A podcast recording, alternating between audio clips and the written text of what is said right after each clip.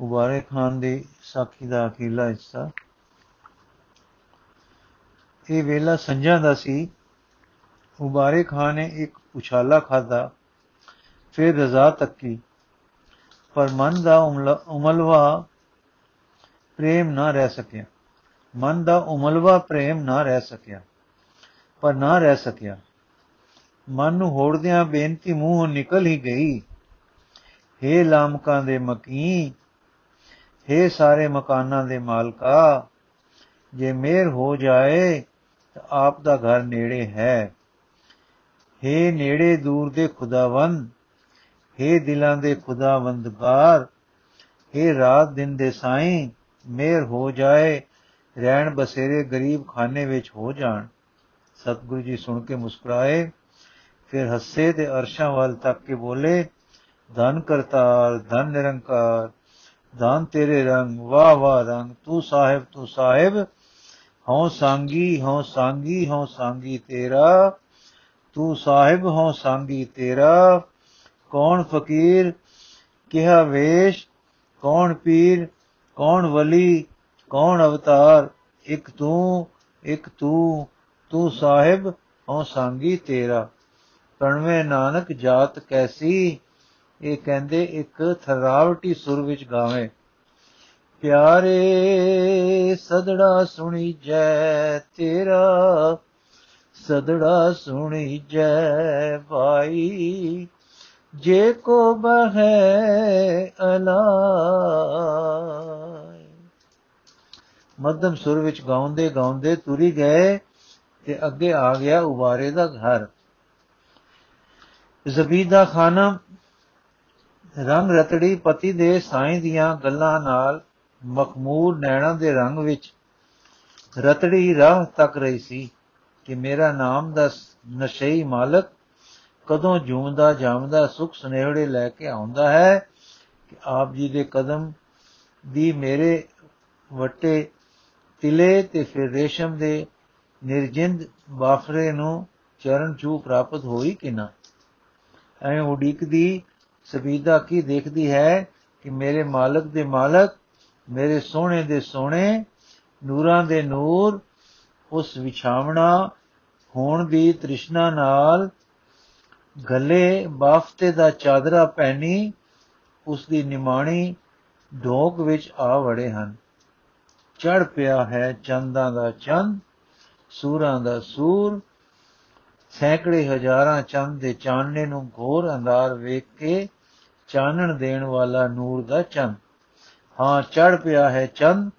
ਹਾਂ, ਮੇਰੇ ਵਿਹੜੇ ਆ ਗਏ ਆ ਵੜਿਆ ਹੈ ਚੰਦ ਦਾ, ਚੰਦਾ ਦਾ ਚੰਦ।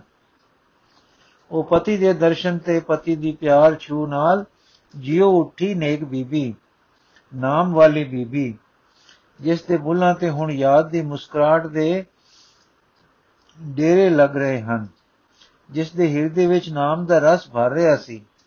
ਜਿਸ ਦਾ ਸਿਰ ਪਿਆਰੇ ਦੇ ਪਿਆਰੇ ਦੀ ਹਸਤੀ ਤੇ ਹੋਣ ਦੇ ਮਾਣ ਨਾਲ ਸਰੂਰ ਵਿੱਚ ਰਹਿੰਦਾ ਸੀ। ਹਾਂ, ਉਸ ਉਡੀਕ ਵਿੱਚ ਉਡੀਕਵੰਦ ਬੀਬੀ ਦੇ ਨੈਣਾ ਦੀ ਝੋਲੀ ਵਿੱਚ ਅਣਮੰਗੇ ਦਰਸ਼ਨਾ ਦੇ ਦਾਨ ਆਪੇ ਚਰਨਾ ਤੋਂ ਢੱਠੀ ਸਲਾਮਾ ਲੇਕੀ ਤੋਂ ਅੱਗੇ ਨਾ ਸਿੱਖੇ ਹੱਥ ਚਰਨਾ ਤੇ ਜਾ ਲੱਗੇ। ਛੂੰਦਿਆਂ ਝਰਨਾਟ ਪਈ, ਆਤਮ ਰਸ ਦੀ ਆਪੇ ਵਿੱਚ ਨਿਮਗਨਤਾ ਹੋ ਗਈ। ਗੁੰਮ ਹੋ ਗਈ। ਹਾਂ, ਰਸ ਵਿੱਚ ਗੁੰਮ ਹੈ, ਹੋ, ਆਪੇ ਵਿੱਚ ਗੁੰਮ ਹੈ, ਪਰ ਗੁਆਚੀ ਨਹੀਂ। ਕਿਸੇ ਹੋਰ ਖੁਸ਼ਾਂ ਦੇ ਦੇਸ਼ ਵਿੱਚ ਵੇਖ ਰਹੀ ਹੈ ਨਜ਼ਾਰਾ ਅਸਲੀ ਹੋਣ ਦਾ ਤੇ ਡੁੱਬ ਰਹੀ ਹੈ ਕਿਸੇ ਰੰਗ ਰਸ ਵਿੱਚ। ਕਿਸੇ ਰੰਗ ਰਸ ਉਸ ਵਿਲਾਇਤ ਦੇ। ਹਾਂ, ਸਤਗੁਰ ਨੇ ਸਿਰ ਚਾਇਆ ਬਾਹਰ ਦਰਸ਼ਨ ਹਨ, ਪਰ ਸਿਰ ਵਿੱਚ ਉਜਲਤਾ ਹੈ ਕਿਹੋ ਜਿਹੀ? ਚੰਦ ਸੂਰਜ ਮੈਲੇ ਦਿਸਦੇ ਹਨ। ਸੱਚਮੁੱਚ ਅੰਦਰਲੀ ਉਜਲਤਾ ਸੂਰਜ ਚੰਦ ਨੂੰ ਮੈਲਿਆਂ ਦਿਖਾ ਰਹੀ ਹੈ। ਜ਼ਬੀਦਾ ਨੂੰ ਕੀ ਪਤਾ ਸੀ ਕਿ ਇਹ ਮੇਰ ਹੋ ਜਾਣੀ ਹੈ? ਤੇ ਅਣਮੰਗੀ, ਉਹ ਤਾਂ ਉਡੀਕ ਰਹੀ ਸੀ ਆਪਣੀ ਨਿਵਾਣੀ ਬੇਟਾ ਦੇ ਸੁਖ ਸੁਨੇਹੇ। ਜੇ ਉਹਨੂੰ ਕੋਈ ਦਿਲ ਉਦਰੇਵੇਂ ਦਾ ਤਰੰਗ ਲੱਗਦਾ ਸੀ, ਲੰਘਦਾ ਸੀ, ਤਾਂ ਅਬਦੁਲ ਰਹਿਮਾਨ ਦੀ ਗੁਸਤਾਖੀ ਦੀ ਸੁਣੀ ਗੱਲ ਦਾ। ਚਾਹੁੰਦੀ ਸੀ, ਕਾਸ਼ ਮੈਂ ਕਦੇ ਨਾ ਸੁਣਦੀ ਉਹ ਗੱਲ। ਪਰ ਉਸ ਦੇ ਭਾਗ ਜਾਗੇ, ਤੱਕੋ ਕਿ ਹੁਣ ਉਸ ਦੇ ਕੰਨੀ ਖਬਰ ਪਈ ਕਿ ਪੀਰ ਜੀ ਵੀ ਪੀਰੀ ਦੀ ਅੰਦਰ ਨਹੀਂ ਕਸਰ ਤੋਂ ਛੁੱਟ ਕੇ ਸੱਚੀ ਮੁਰੀਦੀ ਦੀ ਅਰੋਗਤਾ ਵਿੱਚ ਆ ਕੇ ਆਪ ਜੀ ਦੀ ਮਿਹਰ ਦੇ ਪਾਤਰ ਹੋ ਗਏ ਹਨ ਤੇ ਤਰ ਗਏ ਹਨ। ਹਾਂ, ਪੀਰ ਜੀ ਤਾਰਨਗੇ ਹੁਣ ਉਹਨਾਂ ਨੂੰ ਜੋ ਉਹਨਾਂ ਦੇ ਮੁਰੀਦ ਹਨ ਤੇ ਕਸ਼ਟ ਵਿੱਚ ਹਨ। ਖਾਨਮ ਦੀ ਖੁਸ਼ੀ ਦੀ ਹੱਦ ਨਾ ਰਹੀ। ਸਦਕੇ ਸਦਕੇ ਪਈ ਹੋਵੇ, ਮਲਕੜੇ ਮਲਕੜੇ ਧਰਤੀ ਤੇ ਪੈ ਰਹੇ, ਬਰਫ਼ ਦੇ ਰੂਹ ਗੋੜੀਆਂ ਵਾਂਗੂ ਕਦਮ ਧਰਦੀ ਹੈ, ਕੰਮ ਕਾਜ ਕਰਦੀ ਹੈ, ਆਪ ਜੀ ਦੇ ਸੁੱਖ ਦੇ ਸਾਰੇ ਸਮਾਨ ਕਰਦੀ ਹੈ, ਸੋਚਦੀ ਹੈ, ਅੱਜ ਅਸਾਂ ਗਰੀਬਾਂ ਦੇ ਘਰ ਆਪ ਜੀ ਪੌਣ ਪ੍ਰਾਉਣੇ ਹਨ, ਦੁਨੀਆ ਨੂੰ ਪਾਲਣ ਹਾਰ ਦਾਤੇ ਅੱਜ ਸਾਡੇ ਘਰ ਆਏ ਹਨ, ਸਾਨੂੰ ਮਾਣ ਦੇਣ ਆਪਣੀ ਸੇਵਾ ਦਾ। ਬੇਲੋੜ ਤੇ ਵਿਚਾਰ ਬੇਚਾਹ ਹੀ ਆਏ ਹਨ, ਜੀ ਕੋ ਕਿਸੇ ਸੇਵਾ ਦੀ ਚਾਹ ਹੈ ਨਹੀਂ, ਸਭ ਖਿਦਮਤਾਂ ਤੋਂ ਬੇਨਿਆਜ਼, ਬੇਪਰਵਾਹ ਆਏ ਹਨ, ਮਾਣ ਬਖਸ਼ਣ ਟਹਿਲੇ ਦਾ ਇੱਕ ਰਾਤ ਲਈ ਰਹਿਣ ਬਸੇਰਾ ਕਰਨ ਆਏ ਸਨ, ਪਰ ਦੰਪਤੀ ਦੇ ਪ੍ਰੇਮ ਨੇ ਦੋ ਦਿਨ ਰੱਖ ਲਏ। ਦੇਖੋ ਜੀ, ਆਪ ਪ੍ਰਾਹੁਣੇ ਹਨ, ਅੱਜ ਜਨਮ ਦੇ ਮੁਸਲਮਾਨਾਂ ਦੇ, ਹਾਂ ਜਨਮ ਦੇ ਪਠਾਣਾ ਦੇ। ਜੋ ਸਤਿਗੁਰੂ ਜੀ ਕਹਿੰਦੇ ਹਨ ਕਿ ਸਰਬ ਜੋਤ ਤੇਰੀ ਪਸਰ ਰਹੀ। ਜੈ ਜੈ ਦੇਖਾਂ ਤੈ ਨਰ ਹਰੀ। ਉਹ ਕਹਿ ਕੇ ਕਰਨ ਵਾਲੇ, ਕਰਨੀ ਤੇ ਰਹਿਣੀ ਦੇ ਸੂਰੇ ਜਾਤ ਜਨਮ ਕੁਲ ਮਤ ਸਭ ਵਿੱਚ ਸਭ ਤੋਂ ਬਾਹਰ, ਇੱਕ ਨਾਮ ਦੇ ਗ੍ਰਾਹਕ, ਇੱਕ ਪ੍ਰੇਮ ਦੇ ਭੁੱਖੇ, ਇੱਕ ਸੱਚ ਦੇ ਕਦਰਦਾਨ ਤੇ ਸਾਰਾ ਦਾਨ ਸਾਰੇ ਦਾਨਾਂ ਦੇ ਦਾਤੇ ਵਰਤ ਕੇ ਕਰਕੇ ਦੱਸ ਰਹੇ ਹਨ ਕਿ ਨਾਮ ਵਿੱਚ ਜੀ ਉਠਿਆ ਦਾ ਪ੍ਰੇਮ, ਉਹਨਾਂ ਦਾ ਪ੍ਰੇਮ ਹੈ ਤੇ ਕੋਈ ਵਿਖੇਵਾ ਉਹਨਾਂ ਦੇ ਅੰਦਰ ਕਿਸੇ ਨਾਲ ਨਹੀਂ। ਜੋ ਗੁਰੂ ਨਾਨਕ ਗੋਦੀ ਵਿੱਚ ਆਇਆ, ਨਾਮ ਜਪ ਕੇ ਜੀਵਿਆ, ਉਹ ਮਾਨੋ ਗੁਰੂ ਡਾਲ ਨਾਲ ਪੈਵੰਦ ਹੋ ਗਿਆ। ਗੁਰੂ ਵਾਹਿਗੁਰੂ ਨਾਲ ਲੱਗਾ ਹੈ, ਸੋ ਉਹ ਕਿ ਇੱਥੇ ਵਾਹਿਗੁਰੂ ਰੂਪੀ ਰੁਖ ਨਾਲ ਲੱਗ ਕੇ ਉਸ ਦੀ ਜਿਉਂਦੀ ਜਾਗਦੀ ਸਾਵੀ ਸਾਵੀ ਹਰੀ ਹਰੀ ਟਾਣੀ ਹੋ ਝੂਲਿਆ। ਹਾਂ, ਰਹੇ। ਦਾਤਾ ਜੀ ਦੋ ਦਿਨ ਇਨਾ ਜੀ ਉੱਠੇ ਸਜਣਾ ਦੇ ਘਰ, ਬਾਗ ਲਾਏ ਨਾਮ ਰਤਿਆਂ ਨੂੰ। ਮਾਲੋ ਆਇਆ ਆਪਣੇ ਮਿੱਤਰ ਦੇ ਘਰ, ਜਿਸ ਨੂੰ ਮਾਲੋ ਨੇ ਸੋ ਦਾ ਪਤਾ ਦੱਸਿਆ ਸੀ। ਜਿਸ ਮਾਲੋ ਨੇ ਪਿਆਰੇ ਦੇ ਦੁਆਰੇ ਘਲਿਆ ਸੀ, ਉਸ ਆਪਣੇ ਮਿੱਤਰ ਉਬਾਰੇ ਦੇ ਘਰ ਪ੍ਰੀਤਮ ਜੀ ਦੇ ਦਰਸ਼ਨ ਦਾ ਉਹ ਨਜ਼ਾਰਾ ਤੱਕਿਆ, ਜੋ ਮਾਲੋ ਨੂੰ ਮੋਲਾ ਗਿਆ। ਮਾਲੋ ਦੀਆਂ ਖੁਸ਼ੀਆਂ ਦਾ ਆਰ ਪਾਰ ਨਾ ਰਿਹਾ। ਇਹੋ ਆਤਮ ਪਿਆਰ ਹੈ। ਖਿੜਨਾ ਖੜਾਉਣਾ ਪਿਆਰਿਆਂ ਦੇ ਸੁੱਖਾਂ ਨਾਲ ਸੁਖੀ ਹੋਣਾ, ਪਿਆਰਿਆਂ ਦੇ ਰਸ ਨਾਲ ਰਸ ਮਾਣਨਾ। ਦੋ ਦਿਨ ਰਹੇ ਮਾਲਕ ਜੀ, ਉਮਰਾ ਖਾਨ ਦੇ ਘਰ, ਤਿਲੇ ਦੀਆਂ ਤਾਰਾਂ ਦਾ ਬਾਫਤਾ ਪਵਿੱਤਰ ਹੋਇਆ। ਹੁਣ ਸ੍ਰੀ ਗੁਰੂ ਜੀ ਨੇ ਬਾਫਤਾ ਸਿਰੋਪਾ ਵਜੋਂ ਬਖਸ਼ਿਆ, ਉਸੇ ਸੁਭਾਗ ਜੋਤੀ ਨੂੰ, ਜੋੜੀ ਨੂੰ, ਫਿਰ ਕਰਤਾਰਪੁਰੇ ਗਏ। ਪਿਆਰੇ ਮਿੱਠੀ ਮਿੱਠੀ ਸ਼ਮੀਰ ਵਾਂਗੂ ਦ્વੈ ਦਿਉ ਸਨ ਲੋ ਰਹੇ ਸਦਨ ਤੇ ਜਾਗੇ ਮਸਤਕ ਭਾਗ ਬੜੇ ਜੇ। ਪੁਰ ਪੁਨ ਕਰਤਾਰ ਪੁਰੇ ਚਲ ਆਏ ਜਿਨ ਹੰਕਾਰੀ ਪੈਰੀ ਪਾਏ। ਉਪਲ? ਕੀਆ ਖੇਲ ਬੜ ਮੇਲ ਤਮਾਸਾ ਵਾਹਿਗੁਰੂ ਤੇਰੀ ਸਭ ਰਚਨਾ।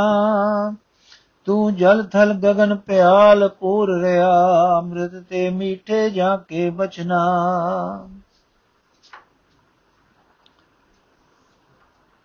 ਮਾਨੇ ਬ੍ਰਹਮਾਦਿਕ ਰੁਦਰਾਦਿਕ ਕਾਲ ਕਕਾਲ ਨਿਰੰਜਨ ਜਚਨਾ। ਗੁਰ ਪ੍ਰਸਾਦ ਪਾਈਏ ਪਰਮਾਰਥ, ਸਤ ਸੰਗਤ ਸੇਤੀ ਮਨ ਖਚਨਾ। ਕਿਆ ਖੇਲ ਬੜ ਮੇਲ ਤਮਾਸਾ ਵਾਹਿਗੁਰੂ, ਤੇਰੀ ਸਭ ਰਜਨਾ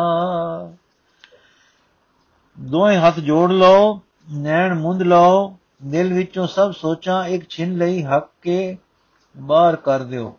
ਧਿਆਨ ਕਰੋ ਸ੍ਰੀ ਗੁਰੂ ਸੱਚੇ ਪਾਤਸ਼ਾਹ ਸਤਿਗੁਰੂ ਨਾਨਕ ਦੇਵ ਜੀ ਦੇ ਚਰਨਾ ਕਮਲਾਂ ਦਾ ਤੇ ਪਿਆਰ ਨਾਲ ਤੱਕ ਕੇ ਸ਼ੁਕਰ ਵਿੱਚ ਆਖੋ, ਧੰਨ ਸ੍ਰੀ ਗੁਰੂ ਨਾਨਕ ਦੇਵ। ਤੇ ਮੋੜ ਆਖੋ, ਧੰਨ ਸ੍ਰੀ ਗੁਰੂ ਨਾਨਕ ਦੇਵ। ਤੇ ਫਿਰ ਆਖੋ ਧੰਨ ਸ਼੍ਰੀ ਗੁਰੂ ਨਾਨਕ ਦੇਵ ਜਿੰਨਾ ਚਿਰ ਚਿਤ ਸਵਾਦ ਨਾਲ ਆਖੀ ਜਾਵੇ ਧੰਨ ਸ਼੍ਰੀ ਗੁਰੂ ਨਾਨਕ ਦੇਵ ਉਹਨਾਂ ਚਿਰ ਆਖੀ ਜਾਓ ਤੇ ਰਸ ਮਾਣੀ ਜਾਓ ਆਪਣੇ ਮਨ ਦੇ ਆਪਣੇ ਸਤਿਗੁਰੂ ਜੀ ਦੇ ਨਾਲ ਜੁੜਨ ਦਾ। ਜਦੋਂ ਮਨ ਉੱਠੇ ਤਾਂ ਖਿਆਲ ਕਰੋ ਕਿ ਤੁਸੀਂ ਅੱਜ ਤੋਂ ਸੈਂਕੜੇ ਵਰੇ ਪਿੱਛੇ ਚਲੇ ਗਏ ਹੋ। ਦੇਖੋ ਧੰਨ ਸ਼੍ਰੀ ਗੁਰੂ ਨਾਨਕ ਦੇਵ ਜੀ ਕਰਤਾਰਪੁਰ ਵਿੱਚ ਜੋਤ ਜਗਾਈ ਬੈਠੇ ਹਨ। ਆਸਾਂ ਦੀ ਵਾਰ ਦਾ ਭੋਗ ਪੈ ਚੁੱਕਾ ਹੈ। ਕੜਾ ਪ੍ਰਸ਼ਾਦ ਵਰਤ ਚੁੱਕਾ ਹੈ, ਸੰਗਤ ਵਿਦਾ ਹੋ ਰਹੀ ਹੈ ਤੇ ਆਪਣੇ ਆਪਣੇ ਡੇਰੇ ਜਾ ਰਹੀ ਹੈ। ਜੋ ਸੱਜਣ ਰਾਤ ਨਵੇਂ ਆਏ ਸਨ, ਉਹ ਚਰਨਾ ਕਮਲਾਂ ਵਿੱਚ ਹਾਜ਼ਰ ਹੋ ਰਹੇ ਹਨ, ਆਪਣੀ ਮਨੋ ਕਾਮਨਾ ਕਹਿ ਰਹੇ ਤੇ ਪਾ ਰਹੇ ਹਨ। ਬਹੁਤੇ ਲੋਕੀ ਇਉਂ ਵਿਦਾ ਹੋ ਗਏ ਹਨ, ਤਾਂ ਦੋ ਸੋਹਣੇ ਖੱਤਰੀ ਜਾਤ ਦੇ ਹੋਣਹਾਰ ਨੌਜਵਾਨ, ਜੋ ਚਾਚੇ, ਤਾਏ ਤੇ ਪੁੱਤਰ ਦੇ ਪੁੱਤਰ ਭਰਾ ਹਨ, ਅੱਖਾਂ ਨੀਵੀਆਂ ਪਾਈ ਹਾਜ਼ਰ ਹੁੰਦੇ ਹਨ ਦੇਖੋ ਚਰਨਾ ਤੇ ਸੀਸ ਧਰ ਕੇ ਚੁੱਕਦੇ ਨਹੀਂ। ਸੋਹਣੇ ਸਲੋਨੇ ਨੈਣਾ ਵਾਲਾ, ਕਿਸੇ ਅਰਸ਼ੀ ਰੰਗ ਰਤੜੇ ਨੈਣਾ ਵਾਲਾ ਗੁਰੂ ਨਾਨਕ ਕਿਰਪਾਲੂ ਦ੍ਰਿਸ਼ਟੀ ਨਾਲ ਵੇਖਦਾ ਹੈ, ਮਿੱਠੇ ਮਿੱਠੇ ਵਾਕਾਂ ਨਾਲ ਆਖਦਾ ਹੈ, ਹਾਂ, ਤੁਸੀਂ ਵੀ ਸੁਣੋ, ਪਿਆਰ ਨਾਲ ਸੁਣੋ, ਗੁਰੂ ਬਾਬਾ ਆਖਦਾ ਹੈ। ਕਰਤਾਰ ਭਲਾ ਭਲਾ ਕਰੇ। ਦੋਵੇਂ ਸਿਰ ਚਰਨਾਂ ਤੇ ਧਰੇ ਸੁਣਦੇ ਹਨ ਤੇ ਰਸ ਵਿੱਚ ਆ ਰਹੇ ਹਨ। ਕੁਝ ਚਿਰ ਸਿਰ ਨਹੀਂ ਚੁੱਕਦੇ। ਤਾਂ ਕਿਰਪਾਲੂ ਹੱਥ ਸੋਹਣੇ ਕਮਲਾਂ ਵਰਗੇ ਕੂਲੇ ਹੱਥ, ਮੇਰਾਂ ਦੀ ਸੁਗੰਧ ਨਾਲ ਸੁਗੰਧੇ ਹੱਥ, ਦੋਹਾਂ ਦੇ ਸਿਰਾਂ ਤੇ ਜਾ ਆਪਣੀ ਛੂ ਦਿੰਦੇ ਹਨ, ਤਾਂ ਉਹਨਾਂ ਸੁਖ ਸੁਨ, ਦੇਣ ਹਾਰੇ ਹੱਥਾਂ ਨੇ ਸਿਰ ਚਾ ਕੇ ਕਿਹਾ, ਸਰਤਾਰ ਭਲਾ ਕਰੇ, ਸਾਵਧਾਨ ਹੋ ਜਾਓ। ਦੂਏ ਸਿਰ ਉੱਠ ਰਹੇ ਹਨ। ਦਾਤੇ ਦਾ ਮੇਰਾ ਵਾਲਾ ਦਰਸ਼ਨ ਮਿਲ ਰਿਹਾ ਹੈ। ਫਿਰ ਸਿੱਖ ਝੁਕ, ਫਿਰ ਸਿਰ ਝੁਕ ਗਏ ਹਨ। ਅਰਜ਼ੀ ਅਰਸ਼ੀ ਮੇਰਾ ਦਾ ਮੇਰਾ ਵਾਲਾ ਪੁੱਛਦਾ ਹੈ, ਕਹੋ ਭਾਈ ਕੌਣ ਹੋ ਤੇ ਕੀ ਚਾਹੁੰਦੇ ਹੋ? ਦੋਹਾਂ ਵਿੱਚੋਂ ਵੱਡਾ ਹੱਥ ਜੋੜ ਕੇ ਬੋਲਿਆ, ਦਾਤਾ ਗੁਰੂ, ਦੋਵੇਂ ਚਾਚੇ ਤਾਇਓ, ਭਰਾ ਹਾਂ, ਦਰਸ਼ਨ ਆਪ ਦਾ ਲੋਚਦੇ ਹਾਂ। ਅੱਜ ਮੇਰ ਹੋਈ ਹੈ। हे ਬਖਸ਼ਣ ਗੁਰੂ ਖੈਰ ਮੰਗਣ ਆਏ ਹਾਂ। ਦਰ ਦੇ ਸਵਾਲੀ ਹਾਂ। ਕੋਈ ਟੁਕ ਖੈਰ ਦਾ ਪੈ ਜਾਵੇ। ਦਾਤਾ ਜੀਓ, ਮੇਰਾ ਨਾਂ ਸੀਆ ਹੈ ਤੇ ਇਸ ਦਾ ਨਾਮ ਗੱਜਣ ਹੈ। ਦੋਵੇਂ ਅਸੀਂ ਉਪਲ ਜਾਤ ਦੇ ਖੱਤਰੀ ਹਾਂ, ਪਰ ਕਾਦੀ ਜਾਤ ਤੇ ਕਾਦਾ ਨਾਮ ਲੋਭੀ ਹਾਂ ਤੇ ਮੰਗਤੇ ਹਾਂ। ਸ੍ਰੀ ਗੁਰੂ ਜੀ ਮੁਸਕਰਾਏ ਹਨ ਤੇ ਪੁੱਛਦੇ ਹਨ, ਆਪਣਾ ਲੋਭ ਤੇ ਆਪਣੀ ਮੰਗ ਤਾਂ ਦੱਸੋ। ਤਦ ਸਿਆ ਬੋਲਿਆ, ਚਤੁਰ ਪਦਾਰਥ ਦੇਹੋ ਪ੍ਰਭ ਜਨਮ ਮਰਨ ਕਟਫਾਸ। ਧਰਮ ਵੀ ਦਿਓ, ਪਦਾਰਥ ਵੀ ਦਿਓ ਮਨੋ ਕਾਮਨਾ ਵੀ ਪੂਰਨ ਕਰੋ, ਮੋਖ ਵੀ ਦਾਨ ਕਰੋ। ਸਾਈ ਸ਼ਾਂਤੀ ਦੇ ਸਰੋਵਰ ਪਰ ਹਾਸ ਰਸ ਦੇ ਵੀ ਆਸਰੇ ਸ਼੍ਰੀ ਗੁਰੂ ਜੀ ਮੁਸਕਰਾਏ ਤੇ ਬੋਲੇ, ਭਾਈ, ਲੋਭੀ ਤਾਂ ਖਰੇ ਹੋ। ਇੱਕੇ ਮੰਗ ਵਿੱਚ ਚਾਰੇ ਗੱਲਾਂ ਮੰਗ ਲਈਆਂ ਨੇ। ਵਾਹ ਵਾਹ। ਸੁਣੋ ਕਰਤਾਰ, ਭਲਾ ਕਰੇ ਨੇ। ਜੋ ਮਿਲਦਾ ਹੈ ਕਰਮਾਂ ਦੇ ਅਨੁਸਾਰ ਮਿਲਦਾ ਹੈ। ਜਿਹਾ ਕਿਸੇ ਕੀਤਾ, ਤਿਹਾ ਪਾਇਆ ਹੈ। ਪਰ ਕਰਮ ਅਟਲ ਨਹੀਂ। ਅਸੀਂ ਹੀ ਇਸ ਦੇ ਕਰਨਹਾਰ ਹਾਂ। ਅਸੀਂ ਹੀ ਇਸ ਦਾ ਫਲ ਭੋਗਦੇ ਹਾਂ। ਜੇ ਅਸਾਂ ਕੀਤਾ ਹੈ ਉਸ ਨੂੰ ਮੋੜ ਫੇਰਨਾ ਵੀ ਸਾਡੇ ਵਸ ਹੈ, ਪਰ ਹੈ ਕਠਨ। ਹੱਥਾਂ ਦੀਆਂ ਦਿੱਤੀਆਂ ਖੁੱਲਦੀਆਂ ਤਾਂ ਹਨ, ਪਰ ਦੰਦਾਂ ਨਾਲ। ਨਹੀਂ ਤਾਂ ਕਰਮ ਬਲੀ ਹੈ, ਸਭ ਇਸ ਦੇ ਅਧੀਨ ਹਨ। ਸਿਆਂ ਦਾਤਾ, ਮਿਹਰ ਦੇ ਜਾਚਕਾ ਹਾਂ, ਜਾਚਕ ਹਾਂ, ਰੇਖਾ ਤਾਂ ਵਹਿ ਚੁਕੀਆਂ ਤੇ ਸਾਡੇ ਕੀਤੇ ਅਨੁਸਾਰ ਵਹਿ ਚੁਕੀਆਂ। ਪੰਡਿਤ ਦਾਨੇ ਕਹਿੰਦੇ ਹਨ ਕਿ ਟਲਣਗੀਆਂ ਨਹੀਂ ਇੱਕ ਹੈ ਦਾਤਾ, ਤੂੰ ਨਿਰਾਸ਼ਿਆਂ ਵਿੱਚ ਆਸਾ ਬੰਨਣ ਵਾਲਾ ਹੈ, ਜੋ ਫਰਮਾਉਂਦਾ ਹੈ ਕਿ ਰੇਖਾ ਮਿਟ ਸਕਦੀਆਂ ਹਨ, ਪਰ ਕਠਿਨਤਾ ਨਾਲ। ਪਰ ਦਾਤਾ ਜੀ, ਅਸੀਂ ਨਿਤਾਣੇ ਹਾਂ। ਤੂੰ ਕੋਈ ਮੇਖ ਮਾਰ ਜੋ ਰੇਖਾ ਮਿਟ ਜਾਣ ਤੇ ਮਨ ਵਾਂਛਿਤ ਫਲ ਮਿਲ ਪਵੇ। ਸ੍ਰੀ ਗੁਰੂ ਜੀ, ਮੇਖ ਮੇਰੇ ਮਾਰਿਆ ਜੀ, ਇੱਕ ਵੇਰ ਰੇਖਾ ਮਿਟ ਵੀ ਗਈਆਂ, ਤਾਂ ਸਾਡੇ ਸੁਭਾਅ ਫਿਰ ਉਹ ਰੇਖਾ ਪਾਉਣ ਲੱਗ ਜਾਣਗੇ। ਮਨੋ ਵਾਂਛਿਤ ਜੇ ਮਿਲ ਗਿਆ ਤਾਂ ਸੁਭਾਅ ਉਸ ਮਿਲੇ ਨੂੰ ਉਸੇ ਪਾਸੇ ਮਨ ਦੇ ਰਸਾਂ ਵਿੱਚ ਵਰਤੇਗਾ। ਹਾਥੀ ਦੇ ਪੈਰ ਪੈਰ ਮੋਕਲੇ ਹੋ ਜਾਣ ਤੇ ਖੁੱਲਾ ਜਲ ਮਿਲ ਜਾਏ ਤਾਂ ਨਹਾ ਧੋ, ਸਵੱਛ ਹੋ ਜਾਏਗਾ ਪਰ ਮੁੜ ਫਾਰ ਛਾਰ ਹੀ ਉਡਾਵੇਗਾ। ਇਸ ਪਰ ਇੱਕ ਦਸਤਾਂਤ ਸੁਣੋ। ਇਕੇਰਾ ਇੱਕ ਇੱਕ ਇਕਾਂਤ ਵਾਸੀ ਤਪਸਵੀ ਨਗਰੀ ਵਿੱਚ ਆਇਆ। ਇੱਕ ਦੁਖੀ ਕੰਗਾਲ ਰੋਗੀ ਤੇ ਤਰਸ ਕਰਕੇ ਉਸ ਨੂੰ ਰਾਜੀ ਕਰ ਦਿੱਤੋਸ। ਵਰ ਦੇ ਕੇ ਪਦਾਰਥ ਵਾਲਾ ਵੀ ਕਰ ਦਿੱਤੋਸ ਪਰ ਵੇਖੋ ਕਿ ਉਹ ਆਦਮੀ ਉਹਨਾਂ ਹੀ ਮਾੜੇ ਕਰਮਾਂ ਵਿੱਚ ਉਹਨਾਂ ਹੀ ਭੋਗਾਂ ਵਿੱਚ ਮਗਨ ਹੋ ਗਿਆ, ਜਿਨ੍ਹਾਂ ਕਰਕੇ ਉਹ ਪਹਿਲੋਂ ਰੋਗੀ, ਕੰਗਾਲ ਤੇ ਦੁਖੀ ਹੋਇਆ ਸੀ।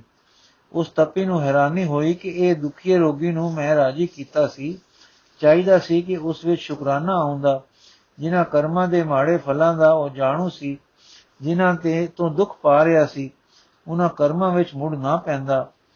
ਇਹ ਕੀ ਹੋਇਆ? ਜੋ ਦੁੱਖ ਪਾ ਕੇ ਵੀ ਫਿਰ ਉਹ ਉਹਨਾਂ ਹੀ ਮਾੜੇ ਕਰਮਾਂ ਵਿੱਚ ਲੱਗ ਗਿਆ। ਸੋ ਹੈ ਸਿੰਘਾਂ ਗੱਜਣ, ਭਾਈ ਤੁਸੀਂ ਦੱਸੋ ਕਿ ਇਸ ਉਸ ਤਪਸਵੀ ਨੇ ਕੀ ਭੁੱਲ ਕੀਤੀ ਸੀ? ਦੋਵੇਂ ਬੋਲੇ, ਦਾਤਾ, ਆਪ ਮਿਹਰ ਕਰੋ। ਸਾਡੀ ਸਮਝੇ ਤਾਂ ਉਸ ਦਾ ਉਪਕਾਰ ਹੀ ਪੈਂਦਾ ਹੈ, ਭੁੱਲ ਨਹੀਂ ਪੈਂਦੀ। ਸ਼੍ਰੀ ਗੁਰੂ ਜੀ, ਭਾਈ, ਉਸ ਦੁਖੀਏ ਦਾ ਸੁਭਾਅ ਜੋ ਉਹ ਸੀ, ਉਸਨੇ ਰਾਜੀ ਹੋ ਕੇ ਹੋਰ ਕੀ ਕਰਨਾ ਸੀ? ਉਹ ਕੁਛ ਕਿ ਜੋ ਉਸ ਦਾ ਸੁਭਾਅ ਸੀ। ਤਪੇ ਨੂੰ ਚਾਹੀਦਾ ਸੀ ਕਿ ਉਸ ਦੇ ਸੁਭਾਅ ਨੂੰ ਠੀਕ ਕਰਨ ਦਾ ਉਪਰਾਲਾ ਦੱਸਦਾ। ਤਾਂ ਜੋ ਕਰਮ ਪਰ ਉਸ ਦੁਖੀਏ ਨੂੰ ਕੁਦਰਤ ਪ੍ਰਾਪਤ ਹੁੰਦੀ, ਜਦ ਸੁਭਾਅ ਸੌਰਦਾ ਤਾਂ ਮੁੜ ਉਸ ਕਰਮ ਵਿੱਚ ਨਾ ਪੈਂਦਾ। ਤੋ ਸਾਨੂੰ ਪਤਾ ਹੈ ਕਿ ਸੁਭਾਅ ਕਿੱਕੂ ਬਣਦਾ ਹੈ। ਇੱਕੋ ਕਰਮ ਨੂੰ ਬਾਰ-ਬਾਰ ਕਰਨੇ ਨਾਲ ਉਸ ਕਰਮ ਦੇ ਕਰਨ ਦਾ ਸੁਭਾਅ ਬਣ ਜਾਂਦਾ ਹੈ। ਸੁਭਾਅ ਫਿਰ ਸੁੱਖਾਂ ਦੁੱਖਾਂ ਦਾ ਦਾਤਾ ਹੋ ਜਾਂਦਾ ਹੈ। ਫਿਰ ਭੈੜੇ ਕਰਮਾਂ ਦਾ ਦੂਸਰਾ ਫਲ ਦੁੱਖ ਆਉਂਦਾ ਹੈ। ਦੁੱਖਾਂ ਦੇ ਭਾਰ ਹੇਠ ਲਦਿਆਂ ਜੀਵ ਕੁਝ ਸੂਤ ਹੋ ਕੇ ਟੁੱਟਦਾ ਹੈ। ਜੇ ਦੁੱਖ ਦੂਰ ਹੋ ਜਾਏ ਤੇ ਸੁਭਾਅ ਨਾ ਬਦਲੇ, ਤਾਂ ਮੂੜ ਸੁਭਾਅ ਵਸ ਮਾੜੇ ਕਰਮ ਕਰਦਾ ਹੈ। ਜੇ ਸੁਭਾਅ ਬਦਲ ਜਾਵੇ, ਤਾਂ ਦੇਵ ਸੁਭਾਅ ਕਰ ਲੈਣ ਨਾਲ ਅਰੋਗ ਹੋ ਕੇ ਉਹਨਾਂ ਕਰਮਾਂ ਤੋਂ ਬਚ ਕੇ ਸੁਖੀ ਹੁੰਦਾ ਹੈ। ਸੋ ਅਸੀਂ ਤੁਹਾਨੂੰ ਉਹ ਕੁਝ ਦਿੱਤਾ ਚਾਹੁੰਦੇ ਹਾਂ, ਜਿਸ ਨਾਲ ਤੁਹਾਡਾ ਸੁਭਾਅ ਵੀ ਪਲਟੇ, ਜਿਸ ਦੇ ਮਗਰ ਮਗਰ ਸਾਰੇ ਪਦਾਰਥ ਫਿਰਦੇ ਹੋਣ। ਸੁਭਾਅ ਬਦਲੇ ਤੇ ਪਦਾਰਥਾਂ ਦਾ ਤੁਸੀਂ ਯੋਗ ਵਰਤਾਓ ਕਰੋਗੇ ਤੇ ਫਿਰ ਖੋਟੇ ਕਰਮ ਕਰਕੇ ਮੁੜ ਦੁੱਖਾਂ ਦੇ ਜਾਲ ਵਿੱਚ ਨਹੀਂ ਫਸੋਗੇ। ਛੀਆਂ ਪਾਤਸ਼ਾਹ, ਅਸੀਂ ਹਿੰਮਤੋਂ ਹੀਣੇ ਹਾਂ। ਆਪ ਹੀ ਕੋਈ ਮਿਹਰ ਕਰੋ। ਸ੍ਰੀ ਗੁਰੂ ਜੀ ਇਹ ਸੁਣ ਕੇ ਜੋ ਉੱਤਰ ਦਿੱਤਾ ਉਹ ਇਸ ਪ੍ਰਕਾਰ ਦਾ ਸੀ। ਉਹ ਵਸਤੂ ਨਾਮ ਹੈ। ਤੁਸੀਂ ਭਾਈ ਸਤਸੰਗ ਕਰਿਆ ਕਰੋ ਤੇ ਵਾਹਿਗੁਰੂ ਦਾ ਨਾਮ ਜਪਿਆ ਕਰੋ। ਇਹ ਜਾਪ ਸਿਮਰਨ ਹੋ ਜਾਏਗਾ। ਸਿਮਰਨ ਤੁਹਾਡੇ ਮਨ ਦੇ ਅੱਗੇ ਨਾਮੀ ਦੀ ਯਾਦ, ਜਿਸ ਦਾ ਕਿ ਇਹ ਨਾਮ ਹੈ, ਬਣਾਈ ਰੱਖੇਗਾ। ਸੋ ਇਸ ਨਾਲ ਸੁਭਾਅ ਬਦਲਣਾ ਆਰੰਭ ਹੋਵੇਗਾ। ਇਹ ਇਉਂ ਕਿ ਅੰਦਰੋਂ ਮੰਦੇ ਸੰਕਲਪ ਘਟਣਗੇ। ਉਹ ਇਸ ਤਰ੍ਹਾਂ ਘਟਣਗੇ ਕਿ ਜਦ ਸਾਨੂੰ ਹਰ ਵੇਲੇ ਪਰਮੇਸ਼ਰ ਯਾਦ ਰਹੇਗਾ, ਤੇ ਮੰਦੇ ਸੰਕਲਪ ਅੰਦਰੋਂ ਆਪੇ ਘਟਦੇ ਘਟਦੇ ਦੂਰ ਹੋ ਜਾਣਗੇ। ਸਭ ਤੋਂ ਚੰਗਾ ਵਾਹਿਗੁਰੂ ਹੈ, ਉਸ ਚੰਗੇ ਦੀ ਯਾਦ ਅੰਦਰ ਚੰਗਿਆਈ ਭਰੇਗੀ ਤੇ ਮੰਦਿਆਈ ਤੋਂ ਵਰਜੇਗੀ। ਫਿਰ ਤੁਸੀਂ ਪ੍ਰਤੀਤ ਕਰੋ ਕਿ ਵਾਹਿਗੁਰੂ ਸਾਨੂੰ ਯਾਦ ਹੈ, ਉਹ ਸਾਡੇ ਨਾਲ ਹੈ, ਉਹ ਸਾਡੇ ਮਨ ਨੂੰ ਤੇ ਕਰਮਾਂ ਨੂੰ ਦੇਖਦਾ ਹੈ। ਐਉਂ ਤੁਸੀਂ ਪ੍ਰਤੀਤ ਕਰਦੇ ਕਰਦੇ ਇਸ ਪ੍ਰਤੀਤੀ ਵਿੱਚ ਆ ਜਾਓਗੇ ਕਿ ਅਸੀਂ ਉਸ ਦੀ ਹਜ਼ੂਰੀ ਵਿੱਚ ਵਸਦੇ ਹਾਂ, ਜਿਉ ਕੋ ਹੁਣ ਤੁਸੀਂ ਮੇਰੇ ਸਾਹਮਣੇ ਮੇਰੀ ਹਜ਼ੂਰੀ ਵਿੱਚ ਮਾੜਾ ਕਰਮ ਨਹੀਂ ਕਰੋਗੇ। ਤਿਵੇਂ ਤੁਸੀਂ ਕਰਤਾ ਪੁਰਖ ਦੀ ਹਜ਼ੂਰੀ ਦੀ ਪ੍ਰਤੀਤੀ ਵਿੱਚ ਆ ਕੇ ਫਿਰ ਕਰਮ ਕਰਨ ਲੱਗੇ, ਮੰਦੇ ਕਰਮ ਵੱਲੋਂ ਰੁਕ ਜਾਇਆ ਕਰੋਗੇ। ਸਾਡਾ ਅੰਦਰਲਾ ਮਾੜਾ ਕਰਮ ਕਰਨ ਵੇਲੇ ਆਵਾਜ਼ ਦੇਵੇਗਾ ਕਿ ਭਾਈ ਤੈਨੂੰ ਕਰਤਾਰ ਵੇਖਦਾ ਹੈ, ਤੂੰ ਹਜ਼ੂਰੀ ਵਿੱਚ ਵਸਦਾ ਹੈ, ਤੂੰ ਨਹੀਂ ਮਾੜਾ ਕਰਮ ਕਰਨਾ, ਇਉਂ ਤੁਹਾਡਾ ਸੁਭਾਅ ਸੁਧਰਦਾ ਜਾਏਗਾ। ਇਹ ਤੁਸੀਂ ਜਾਣਦੇ ਹੀ ਹੋ ਕਿ ਸਾਰੇ ਗੁਣਾਂ ਦਾ ਸਮੂਹ ਕਰਤਾਰ ਹੈ। ਉਸ ਦਾ ਚਿੰਤਨ ਸਾਡੇ ਅੰਦਰ ਨੂੰ ਉਸ ਦੇ ਗੁਣਾਂ ਦੀ ਪਾ ਲਾ ਕੇ ਸਵਚ ਕਰ ਦੇਵੇਗਾ। ਸਿੰਘਾਂ ਗੱਜਣ, ਭਾਈ ਮਨੁੱਖ ਜੋ ਕੁਝ ਸੋਚਦਾ ਰਹੇ ਉਹ ਕੁਝ ਬਣ ਜਾਂਦਾ ਹੈ। ਜੋ ਕੁਝ ਤੁਸੀਂ ਵਿਚਾਰਦੇ, ਸੋਚਦੇ ਰਹੋਗੇ, ਉਸੇ ਦਾ ਰੂਪ ਹੋ ਜਾਓਗੇ। ਚੋਰ ਦਿਨ ਰਾਤ ਹਿਰਨੇ ਦਾ ਸੰਕਲਪ ਸੋਚਦਾ ਹੈ, ਉਹ ਚੋਰ ਹੋ ਜਾਂਦਾ ਹੈ। ਇਸੇ ਤਰ੍ਹਾਂ ਜੋ ਸਾਰੇ ਗੁਣਾਂ ਦੇ ਸਰੂਪ ਮਹਾਨ ਸਵਚ ਨਿਰਮਲ, ਪਿਆਰ, ਪੁੰਜ, ਕਰਤਾਰ ਦੀ ਸੋਚ ਵਿੱਚ ਰਹੇਗਾ, ਉਸ ਵਿੱਚ ਕਰਤਾਰ ਦੇ ਗੁਣਾਂ ਦਾ ਵਾਸਾ ਹੋ ਜਾਵੇਗਾ। ਅੱਠ ਪੈਰ ਕਰਤਾਰ ਦੀ ਵਿਚਾਰ ਵਿੱਚ ਰਹਿਣ ਵਾਲਾ ਕਰਤਾਰ ਵਾਂਗੂ ਸੁਖ ਗੁਣਾ ਵਾਲਾ ਹੋ ਜਾਂਦਾ ਹੈ। ਇਉਂ ਕਰਦਿਆਂ, ਇਉਂ ਮਨ ਵਟਿੰਦਿਆਂ ਸੁਭਾਅ ਵਟ ਜਾਏਗਾ, ਸੁਭਾਅ ਬਦਲੇ ਤੇ ਕਰਮ ਆਪੇ ਬਦਲ ਜਾਏ, ਜਾਣੇ ਹੋਏ। ਜਦ ਕਰਤਾਰ ਦੇ ਚਿੰਤਨ ਨਾਲ ਸੁਭਾਅ ਦੇ ਕਰਮ ਬਦਲ ਗਏ, ਤਾਂ ਧਰਮ ਆਪੇ ਮਿਲ ਗਿਆ। ਮਾੜੇ ਕਰਮਾਂ ਦਾ ਬਦਲਣਾ ਤੇ ਮਾੜੇ ਸੁਭਾਅ ਦਾ ਵਟੀਜਣਾ ਧਰਮ ਹੀ ਤਾਂ ਹੈ। ਇਉਂ ਮੋਖ ਵੀ ਮਿਲ ਗਈ, ਕਿਉਂਕਿ ਜੋ ਨਿਰਭਉ ਨੂੰ ਵਜਦਾ ਹੈ, ਉਹ ਨਿਰਭਉ ਹੋ ਜਾਂਦਾ ਹੈ। ਜੋ ਸਦਾ ਮੁਕਤ ਵਾਹਿਗੁਰੂ ਨੂੰ ਸਿਮਰਦਾ ਹੈ ਉਹ ਮੁਕਤ ਹੋ ਜਾਂਦਾ ਹੈ। ਫਿਰ ਭਾਈ ਜਿਸ ਨੂੰ ਧਰਮ ਮਿਲ ਜਾਂਦਾ ਹੈ ਤੇ ਮੋਖ ਪਦ ਦਿਸ ਪੈਂਦਾ ਹੈ ਉਸ ਦੀ ਤ੍ਰਿਸ਼ਨਾ ਦੂਰ ਹੋ ਜਾਂਦੀ ਹੈ। ਜਿਸ ਦੀ ਤ੍ਰਿਸ਼ਨਾ ਦੂਰ ਹੋ ਗਈ ਉਸ ਨੂੰ ਕਾਮਨਾ ਦੁੱਖ ਨਹੀਂ ਦਿੰਦੀਆਂ ਤੇ ਪਦਾਰਥਾਂ ਦੀ ਲੋੜ ਤੋਂ ਵਾਂਛਾ ਬੇਚੈਨ ਨਹੀਂ ਕਰਦੀਆਂ। ਐਸੇ ਪੁਰਖ ਜੋ ਕਰਤਾਰ ਉਹਨਾਂ ਨੂੰ ਦੇਵੇ, ਉਸ ਵਿੱਚ ਸੁਖੀ ਰਹਿੰਦੇ ਹਨ। ਅਰਥਾਤ ਸੰਤੋਖ ਰੂਪੀ ਧਨ ਉਹਨਾਂ ਨੂੰ ਕਦੇ ਥੋੜਨ ਨਹੀਂ ਦਿੰਦਾ। ਇਹ ਤਾਂ ਅੰਤਰਾਤਮੇ ਅਰਥ ਤੇ ਕਾਮਨਾ ਦੀ ਪ੍ਰਾਪਤੀ ਹੋ ਜਾਂਦੀ ਹੈ। ਕਿ ਇਹ ਕਿ ਤ੍ਰਿਸ਼ਨ ਤ੍ਰਿਸ਼ਨਾ ਰਹਿਤ ਹੋ ਜਾਣਾ ਤੇ ਜੋ ਧਰਮ ਦੀ ਕਮਾਈ ਨਾਲ ਆਵੇ, ਉਸ ਵਿੱਚ ਰਾਜੀ ਰਹਿਣਾ। ਦੂਸਰਾ, ਵਰਤਾਰਾ ਇਸ ਪਾਸੇ ਟੁਰਿਆ, ਇਹ ਦਿਸਦਾ ਹੈ ਕਿ ਜੇ ਜੋ ਤ੍ਰਿਸ਼ਨਾ ਤੋਂ ਭਜਦਾ ਹੈ, ਮਾਇਆ ਉਸ ਦੇ ਮਗਰ ਮਗਰ ਫਿਰਦੀ ਹੈ, ਸੋ ਨਾਮ ਵਾਲਿਆਂ ਦੇ ਮਾਇਆ ਮਗਰ ਹੁੰਦੀ ਹੈ। ਨਿਸ਼ਚੈ ਜਾਣੋ, ਗਰੀਬੀ ਅਮੀਰੀ ਵੱਖਰੀ ਗੱਲ ਹੈ, ਪਰ ਨਾਮੀ ਪੁਰਖ ਥੁੜ ਕੇ ਕਦੇ ਨਹੀਂ ਬੈੰਦਾ ਉਸ ਦੇ ਹਾਨ ਹਾਨ ਲਾਭ ਦਾ ਰਾਖਾ ਕਰਤਾਰ ਆਪ ਹੁੰਦਾ ਹੈ। ਕਰਤਾਰ ਚਾਹੁੰਦਾ ਹੈ, ਤਾਂ ਅਮੀਰੀ ਦਿੰਦਾ ਹੈ, ਚਾਹੁੰਦਾ ਹੈ, ਤਾਂ ਮਿੱਤ ਵਿੱਚ ਰੱਖਦਾ ਹੈ, ਪਰ ਥੁੜ ਕੇ ਕਦੇ ਨਹੀਂ ਰਹਿ ਬੈਣ ਦਿੰਦਾ। ਮਾਇਆ ਤਾਂ ਕੀ, ਰਿਧੀਆਂ ਸਿਧੀਆਂ ਵੀ ਨਾਮ ਰਸ ਦੇ ਮਗਰੇ ਮਗਰ ਹਨ।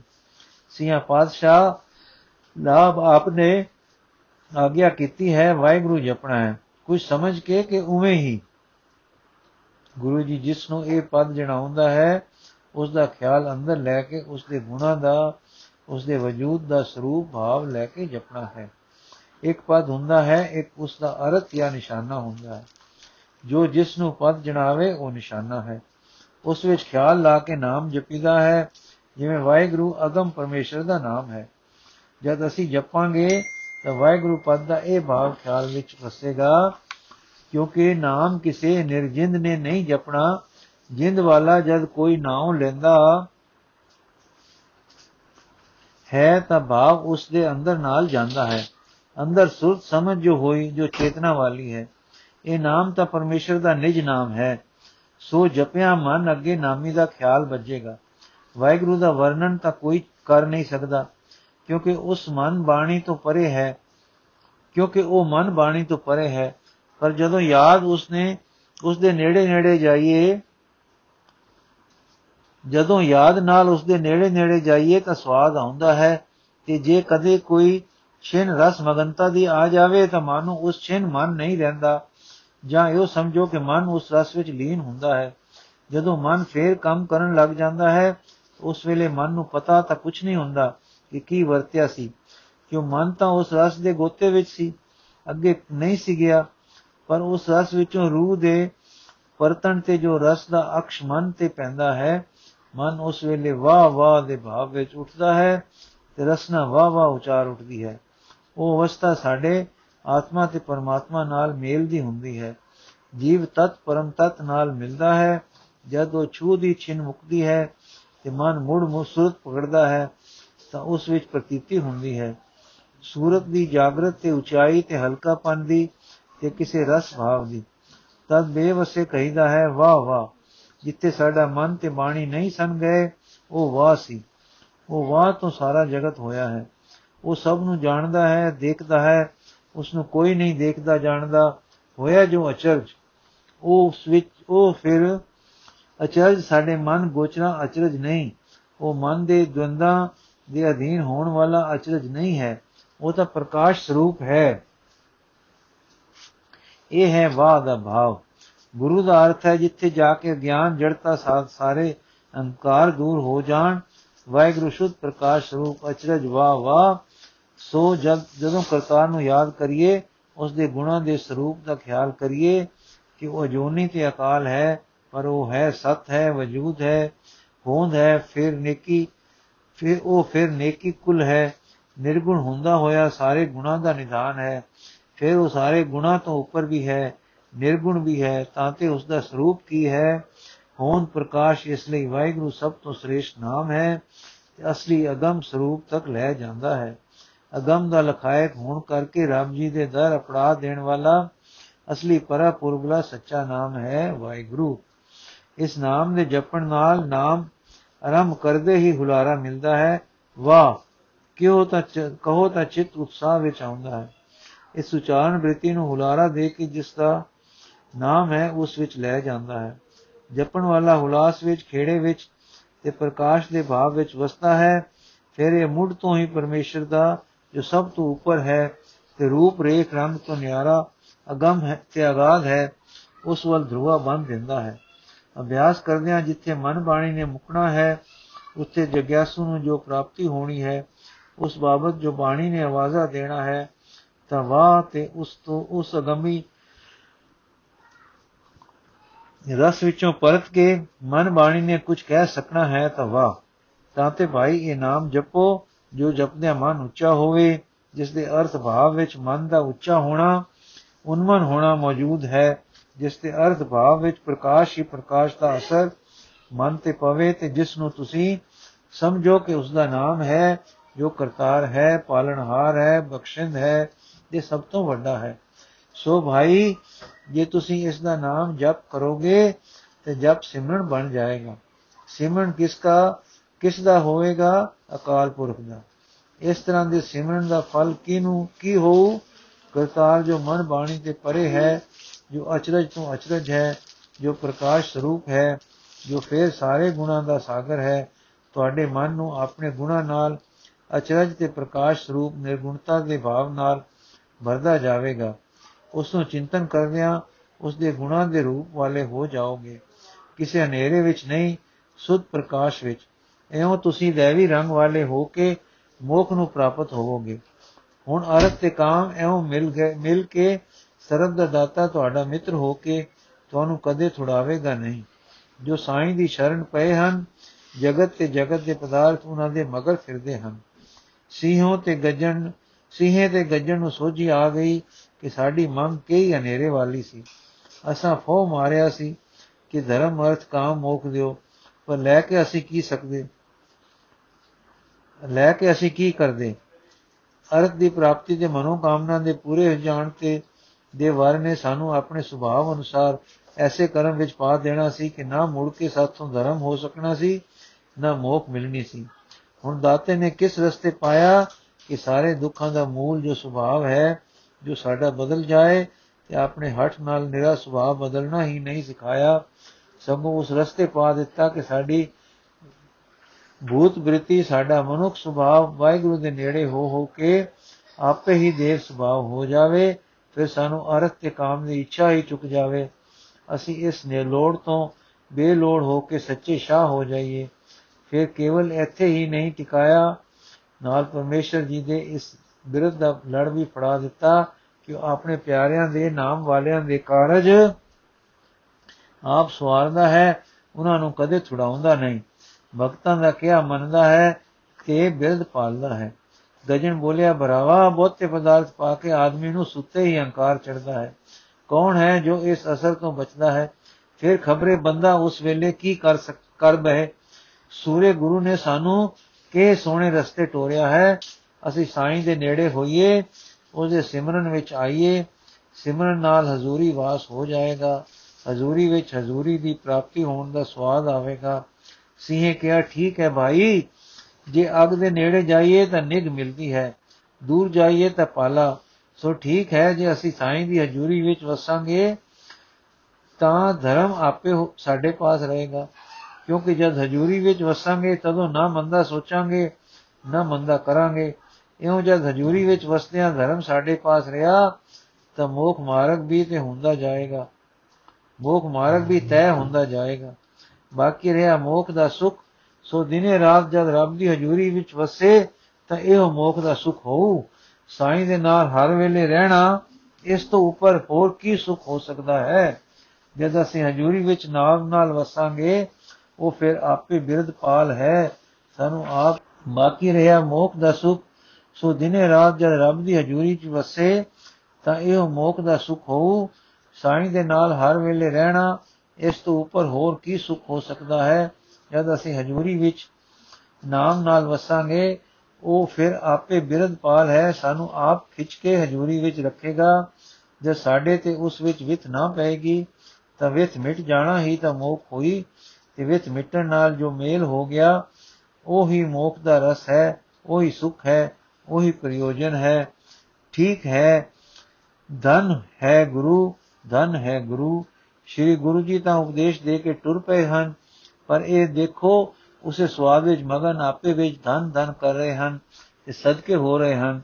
ਤੇ ਸਿੱਖੀ ਸੰਥਿਆ ਵਿੱਚ, ਸਿੱਖੀ ਸੰਥਿਆ ਆਪੋ ਵਿੱਚ ਭੋਕ ਰਹੇ ਹਨ ਤੇ ਖੁਸ਼ ਹੋ ਹੋ ਕੇ ਕਹਿ ਰਹੇ ਹਨ ਕਿ ਅਸਾਂ ਮੰਗਿਆ ਸੀ ਸੋਨਾ, ਮਿਲ ਗਈ ਸੋਨੇ ਦੀ ਖਾਣ, ਮੰਗਿਆ ਸੀ ਜਲ ਦਾ ਛੰਨਾ, ਮਿਲ ਗਿਆ ਜਲ ਦਾ ਸੋਮਾ। ਧੰਨ ਗੁਰੂ ਨਾਨਕ ਕਹਿ ਰਹੇ ਹਨ, ਨਮਸਕਾਰਾਂ ਕਰ ਰਹੇ ਹਨ। ਇੱਥੇ ਬਾਬਾ ਬੈਠਾ ਸੇ ਉੱਤੇ ਹੱਥ ਲਾ ਲਾ ਕੇ ਮੱਥੇ ਤੇ ਲਾਉਂਦੇ ਹਨ ਤੇ ਕਹਿੰਦੇ ਹਨ, ਧੰਨ ਗੁਰੂ ਨਾਨਕ, ਪਾਠਕ ਜੀ, ਤੁਸੀਂ ਵੀ ਡਿੱਠਾ ਹੈ ਇਹ ਦਰਸ਼ਨ ਸਤਿਗੁਰੂ ਦਾ ਤੇ ਗੁਰ ਸਿੱਖਾਂ ਦਾ। ਪਾਠਕ ਜੀ, ਆਖੋ, ਧੰਨ ਗੁਰੂ ਨਾਨਕ ਸੂਰੇ ਗੁਰੂ ਜੀ ਨੇ ਜੋ ਸੋਨੇ ਦੀ ਖਾਣ ਸੀ ਗੱਜਨ ਨੂੰ ਬਖਸ਼ੀ, ਤੁਹਾਨੂੰ ਵੀ ਬਖਸ਼ਦਾ ਹੈ। ਮਾਰ ਲੋ ਤੁਸੀਂ ਵੀ ਗਜਫਾ। ਚਤੁਰ ਪਦਾਰਥ ਨਾਮ ਅਧੀਨਾ। ਸਿਮਰੋ ਕਰੋ ਹੋਏ ਦੁਖ ਛੀਨਾ। ਵਾਹਿਗੁਰੂ ਜੀ ਕਾ ਖਾਲਸਾ, ਵਾਹਿਗੁਰੂ ਜੀ ਕੀ ਫਤਿਹ। ਇਹ ਸਾਖੀ ਦਾ ਦੂਜਾ ਹਿੱਸਾ ਅਸੀਂ ਕੱਲ ਪੜਾਂਗੇ ਜੀ। ਵਾਹਿਗੁਰੂ ਜੀ ਕਾ ਖਾਲਸਾ ਵਾਹਿਗੁਰੂ ਜੀ ਕੀ ਫਤਿਹ।